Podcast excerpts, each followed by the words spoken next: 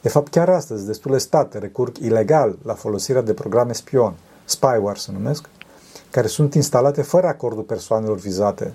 Sunt instalate pe celularul lor pentru a le monitoriza activitățile.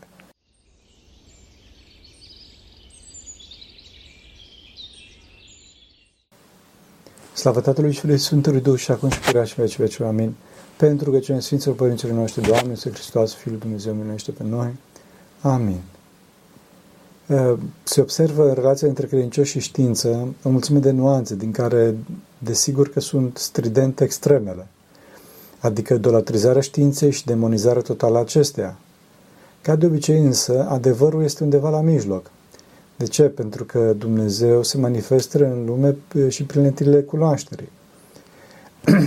cunoaștere științifice, bineînțeles, însă noi vedem această manifestare uneori distorsionată. De ce? Pentru că aceste lentile sunt distorsionate de către patimile oamenilor. Acum, din păcate, această știință astăzi se definește mai degrabă ca și cunoaștere fără Dumnezeu. Adică, de fapt, vorbim despre o pseudo-cunoaștere fără sens, fără sens. Cu toate acestea, omul duhovnicesc sincer este un cercetător, de fapt, să știți, care însă nu se limitează la planul lumesc, pentru că el știe că cercetarea, cercetarea sa nu poate să fie limitată la acest cadru al științei. El știe că adevărata cunoaștere vine prin înaintarea în viața duhovnicească, prin, prin apropierea de Dumnezeu, pentru că marile probleme ale societății fraților nu sunt diferitele problemele științifice apărute, mai mult sau mai puțin peste noapte, și care sunt promovate excesiv de mass media, acuză fără argumentație. Omul știe în sinea sa că marile problemele sale sunt problema vieții și a morții. Problema iubirii, a relațiilor interpersonale, problema frumosului, problema moralității, mă rog, toate noțiunile filozofice, de exemplu, ce este realitatea, problema sensului în viață, problema lui Dumnezeu, problemele astea la care știința nu poate să răspundă, nu poate să răspundă. Vedeți marile pandemii de boli de nervi și marile crize sociale, droguri și alte adicții în societățile depărtate de Dumnezeu, care apar și sunt prevalente astăzi, din păcate, cu toate că vesticii au înaintat foarte mult, au înaintat foarte mult în știință. Nu numai vestici și estici. De fapt, fraților, știința nu poate răspunde nici la problemele pur științifice. Și acest lucru este demonstrat chiar științific. Este vorba de către Kurt Gödel, nu știu dacă știți, Dumnezeu să-l ierte, care a enunțat două celebre teoreme de incompletitudine. Spuse mai în cuvintele noastre, teoremele respective ar suna cam așa.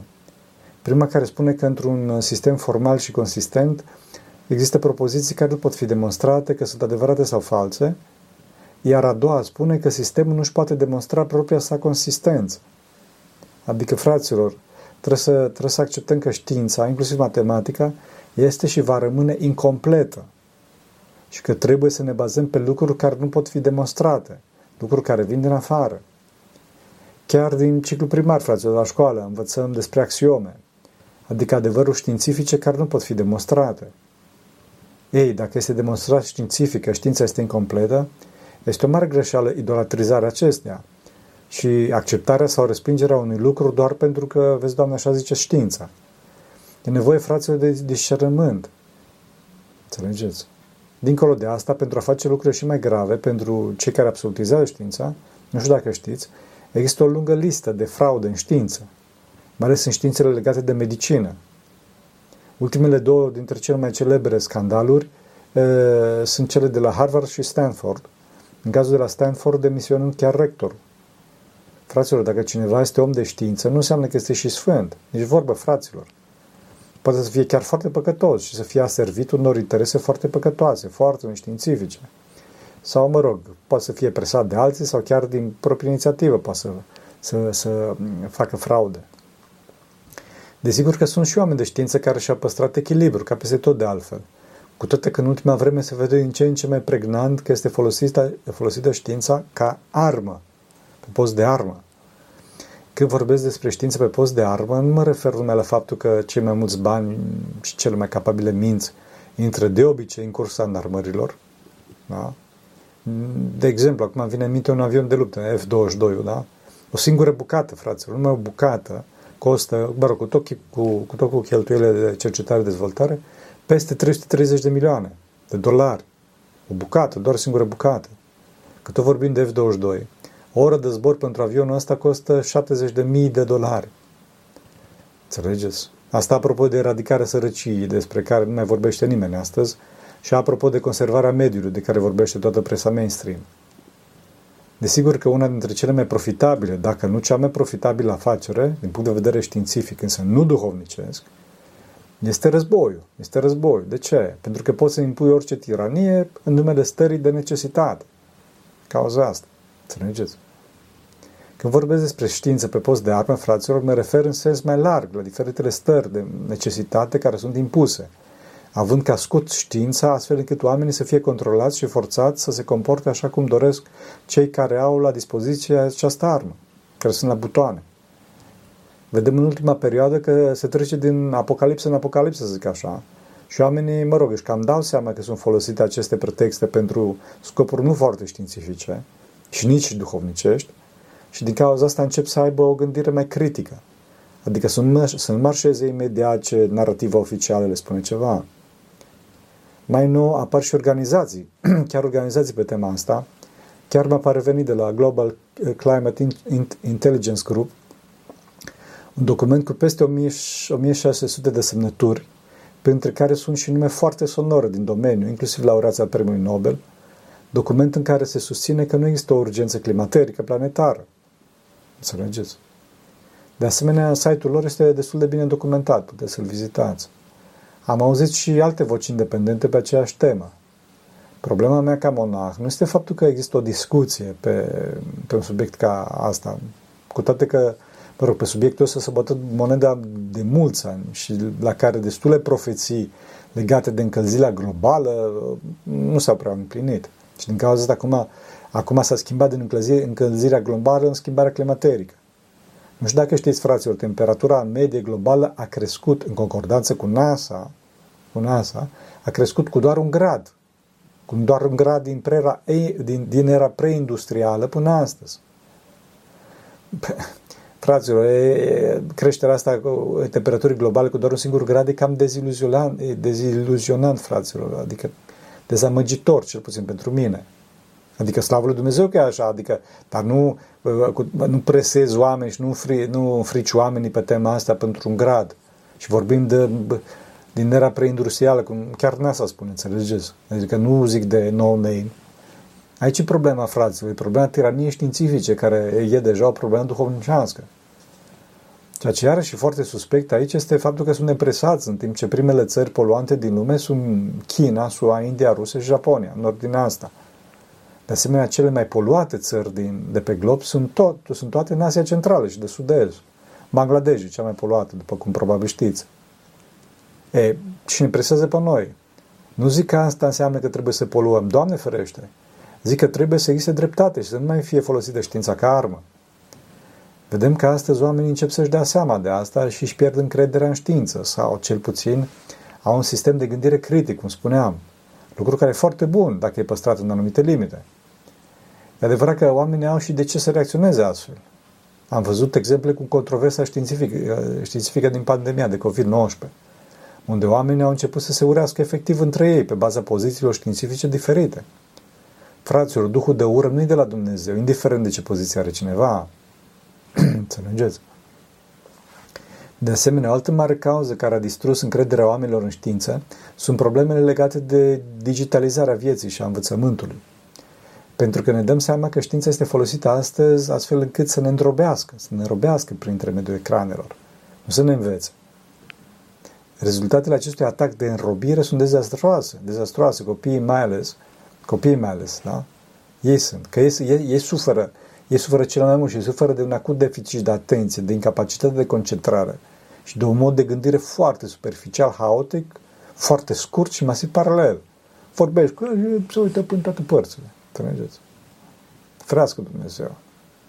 Astfel, li se distruge răbdarea și deci și capacitatea de a învăța și a progresa, mai ales, mai ales în viața duhovnicească, dar și în viața profesională. În Franța, jumătate din tineri sunt analfabeți, funcționali, iar unul din zece are dificultăți de, de citire. Frească Dumnezeu. Suedezii, slavă lui Dumnezeu, s-au trezit și revin la cărțile și manualele din hârtie. După ce și-au dat seama că hiperdigitalizarea care există în sistemul de învățământ al lor i-a făcut pe mulți din elevi să fie analfabeti funcțional și să nu mai poată să rețină ceva din ceea ce încearcă să învețe. Acum, în timp ce suedezii alocă, alocă 55 de milioane pentru întoarcerea la cărți, România se îndreaptă spre o digitalizare și mai mare, fraților. Fraților, e nevoie de discernământ și de multă rugăciune cu frică de Dumnezeu, ca să nu ne distrugem de generații viitoare, dacă nu le-am distrus deja prin aceste forme de drog care sunt ecranele. Acum, desigur că dacă ne apucăm să vorbim despre drogurile sintetice, da, că am zis de droguri, care drogurile sintetice sunt proiectate în mod special să genereze dependență și să ne țină toată viața robi, storcându-ne de vlagă și de bani, cred că nu ne-ar ajunge ziua, fraților, și din cauza asta o să sărim peste subiectul ăsta, chiar dacă este o dovadă foarte bună a faptului că știința este folosită ca armă. Da. Legat de armele științei, o să mai amintesc de inteligența artificială, fraților, care desigur că se află în spatele celor mai celebre aplicații și platforme pe care le vedeți astăzi. Problema cu inteligența artificială, ca și cu știința de fapt, este faptul că anumiți oameni o idolatrizează și o folosesc rău. Pentru nevoi sufletești, o folosesc pentru nevoi sufletești care țin de legătura cu Dumnezeu. Și acolo nu are ce să caute inteligența artificială și astfel se produc mari drame. Știu oameni care au ajuns la adicție, la depresie, la bol de nervi și chiar sinucideri din cauza asta, ferească Dumnezeu. Fraților, platformele conversaționale bazate pe inteligență artificială nu pot să devină soți sau soții și nu pot să iubească, să ierte sau să aibă empatie, oricât de mare ar fi baza de date din spate sau oricât de uman ar fi, pseudo-uman, ar fi sub sistemul lexical din față. Fraților, sfaturile de viață le luăm de la oameni duhovnicești și nu de la avatarul cu cea GPT sau alte motoare de inteligență artificială.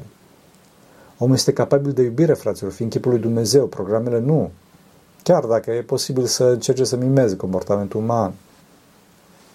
Acum, desigur că cea mai mare problemă a științei este ignorarea sau chiar negarea lui Dumnezeu. Și de aici vin problemele, înțelegeți?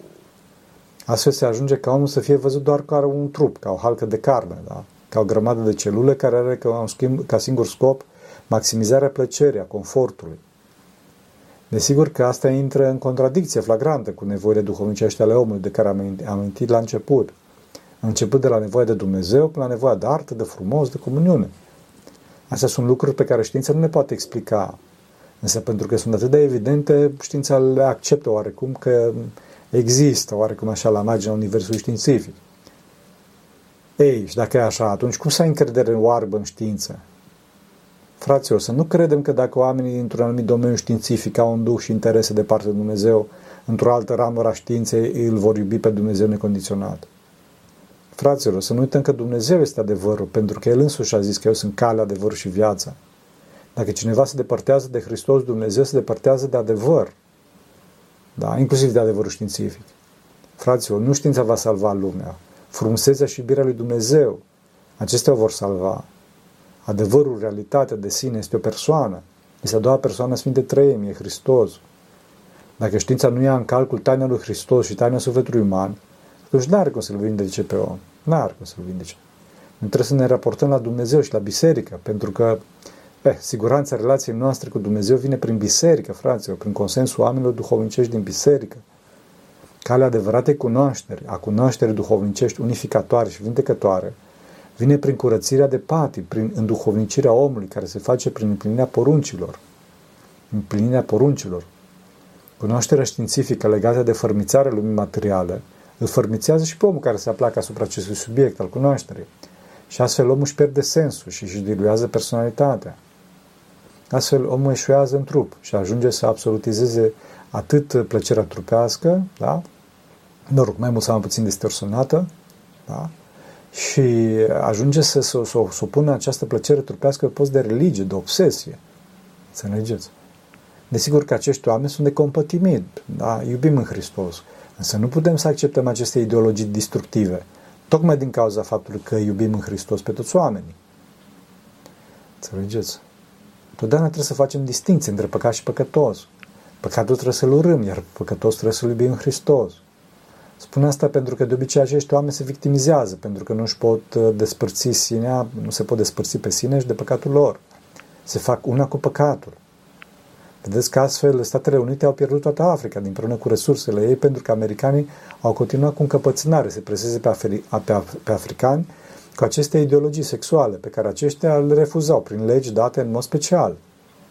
Deci americanii pe de-o parte presau pe, pe africani pe, pe tema ideologiilor sexuale, în timp ce chinezii le construiau africani în spitale, șosele, căi ferate, infrastructură în general. Să nu mergeți. Acum, fraților, nu vorbim despre chinezi, care sunt chiar mai agresivi. Doar vreau să subliniez că omul căzut în trup, care nu se mai îngrijește de sufletul său, devine din cineva un ceva. Și în ultimă instanță doar un cod numeric personal într-o bază de date. Să mă rog, un individ într-un public țintă, într-o cireadă, după cum spunea domnul Petrețuțea, individ care este obsedat de un scop trupesc. E ușor de manipulat și de adus la un numitor comun. Se pare că asta doresc cei care dețin puterea în anumite părți ale lumii.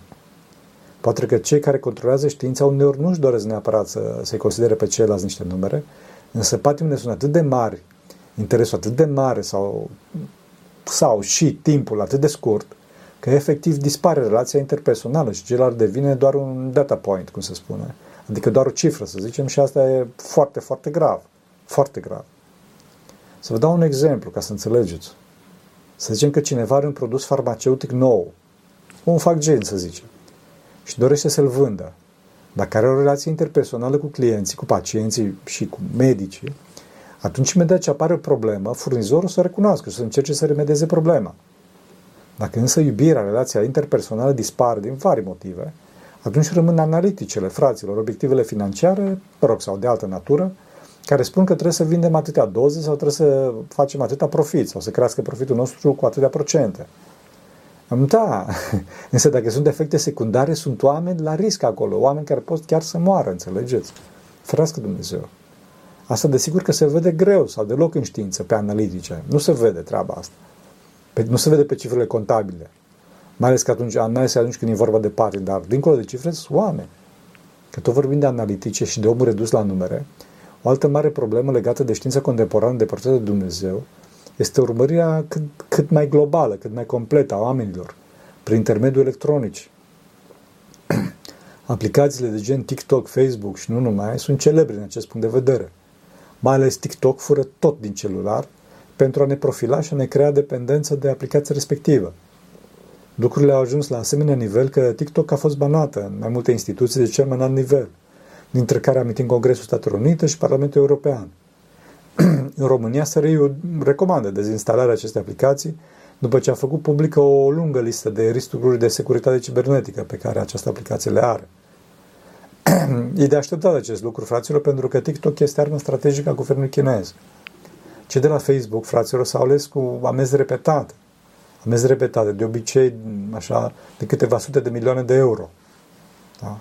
cel mai mare fiind însă anul ăsta de un miliard de lire sterline. Miliard. Adică 1,2 milioane de euro. Da? Odată europenii, de ce? Pentru modul în care Meta, adică compania mamă, gestionează datele personale. De obicei fiind vorba de faptul că le duc pe serverele americane, înțelegeți? Și le folosesc. Asta ca să înțelegeți ce înseamnă supravegherea și cât valorează datele noastre. Și apropo de știință, că e bună. Acum că tot vorbim de asta, trebuie să știți că sunt cel mai bine supravegheați prin celular. Statul are posibilitatea să știe cu cine vorbim, ce vorbim, unde suntem, unde navigăm pe internet, ce mesaje trimitem și orice text avem în celular nostru. Asta ca să-ți ia datele astea se face cu mandat judiciar, desigur. Acum, dacă în viitor statul va fi o dictatură, atunci aceste proceduri vor fi eradicate, de fapt. Să mergeți. De fapt, chiar astăzi, destule state recurg ilegal la folosirea de programe spion, spyware se numesc, care sunt instalate fără acordul persoanelor vizate. Sunt instalate pe celularul lor pentru a le monitoriza activitățile, inclusiv de a le fura parolele pe care le folosesc. Dacă nu credeți, căutați despre Pegasus. Pegasus, care este un celebru spyware israelian, făcut de NSO Group. Și că dacă tot mai credeți în faptul că știința este în mod necesar, bine intenționată, da? căutați Equation Group, să vedeți peste ce dați. Ce dați. E interesant că cu toate că suntem spionați crunt prin celulare, oamenii se tem de actele cu chip, care, mă rog, dincolo de faptul că sunt opționale, nu pot urmări comportamentul omului pentru că sunt inerte, adică nu au sursă de curent. Înțelegeți? Nu fac nimic. Este adevărat că este un prim pas și în viitor lucrurile se pot înrăutăți, pentru că oricum bazele de date personale se unesc, se consolidează și se măresc continuu. Înțelegeți? Fraților, fără Hristos e haos. E nevoie de viață duhovnicească, de iubire, de luminare de la Dumnezeu, înțelegeți? Asta este valabil și în cazul în care cineva se consideră pe sine om duhovnicesc.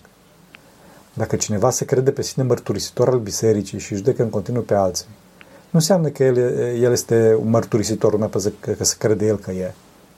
Biserica trebuie să-l valideze, nu ideea lui despre sine, fraților. De fapt, exaltarea și părerea de sine este marea problemă cu cei ce se rup de biserică, sub diferite pretexte. Pentru că această părere de sine nu este adevărată, recurg la minciuni ca să valideze. Minciuni. Una din principalele lor minciuni este că ei spun că au mulți susținători, inclusiv în Sfântul Munte. Fraților, acest lucru e total fals, total fals. În Sfântul Munte sunt foarte puțini care s-au rupt de biserică și care, de fapt, nu au legătură cu Sfântul Munte.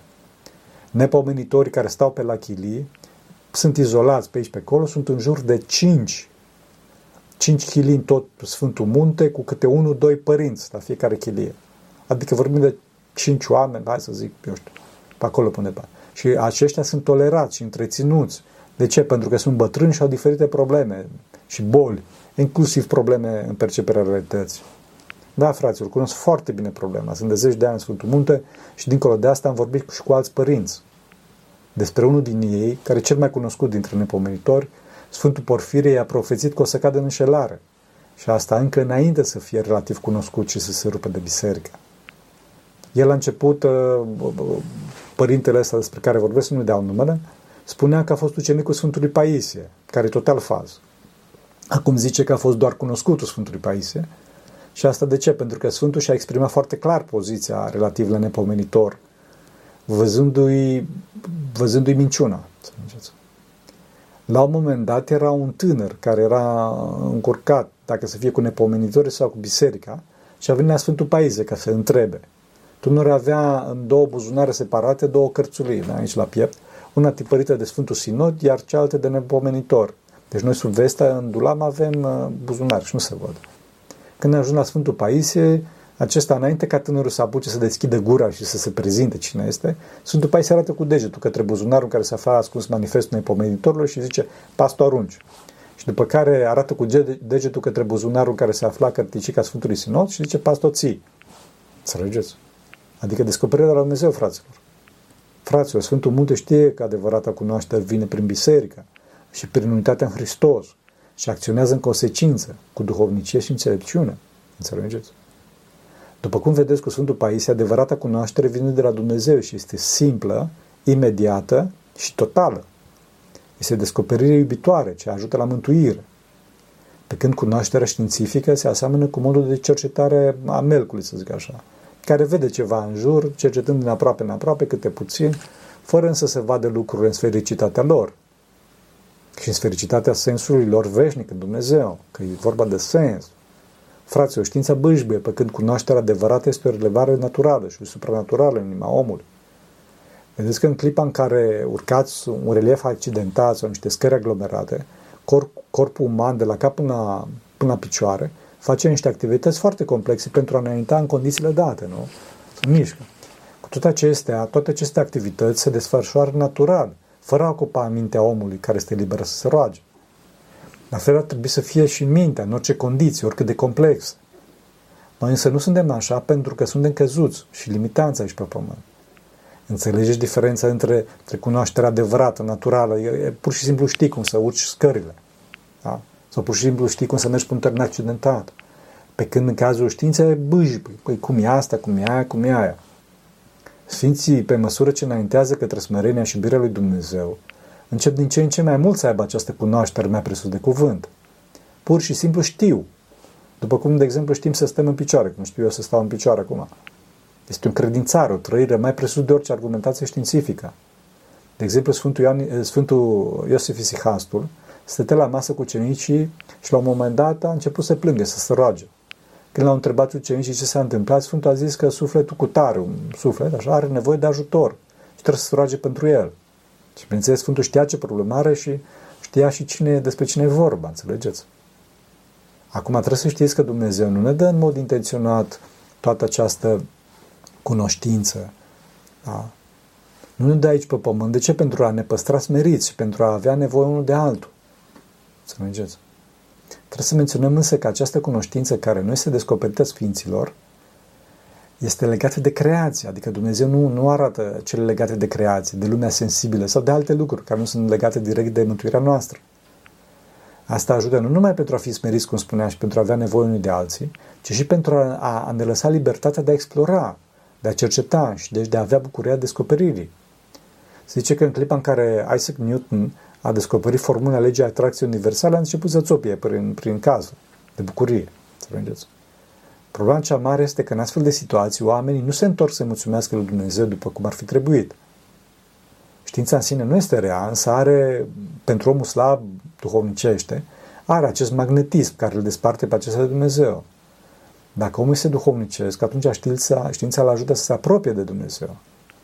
Dumnezeu îi lasă omului libertatea, pentru că fără libertate nu ar exista iubire. Nu există iubire adevărată. Dumnezeu, ca un tată iubitor, ne ajută cu tot ceea ce nu putem face. Tot ceea ce nu putem face. Înțelegeți?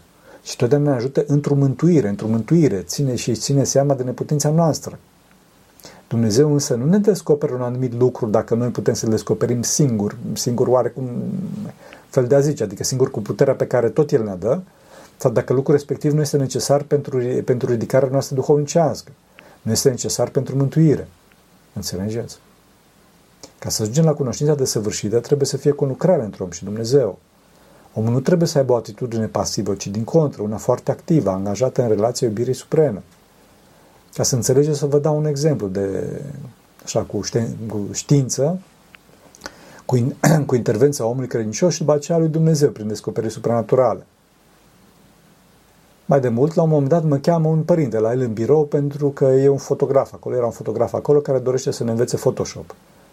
M-am dus acolo și văd un Mirean Plinuț, așa, care era un om bun și care încerca să ne învețe la tot ceea ce putea. La un moment dat, datorită căldurii și corpolenței sale, omul ne spune că nu mai pot, zice. La care noi am spus că nu trebuia să se nevoiască atâta, știi? El însă ne-a spus că trebuia, trebuia să o facă pentru Maica Domnului. Când noi l-am întrebat de ce, atunci el ne-a spus că atunci când a fost foarte mic, mama lui a fost foarte bolnavă și medicii au spus familiei că în câteva zile va muri. Verdictul era atât de bine documentat științific încât bărbații familiei au început să discute, mă rog, seara târziu în bucătărie, să discute despre mormântare. Lângă bucătărie era camera lui, a fotografului respectiv, când era foarte mic și astfel cel mic a auzit totul fără ca el să fie auzit. Când și-a dat seama despre ce e vorba, s-a dat jos din pătuțul său și a încercat în fața icoanei Maicii Domnului și a zis, Maica Domnului, te rog, nu o lua pe mama mea, că încă nu sunt pregătit. Încă nu sunt pregătit. Și astfel, mama nu a mai murit. Nu a mai murit. Toate, toate analizele arătau că mama trebuia să fie moartă de mult, însă mama nu numai că nu, nu mai murea, ci era și foarte activă, având grijă de, de copii. Anii au trecut și tânărul nostru ajunge soltat, mă rog, dislocat într-o insulă din Grecia, nu are importanță.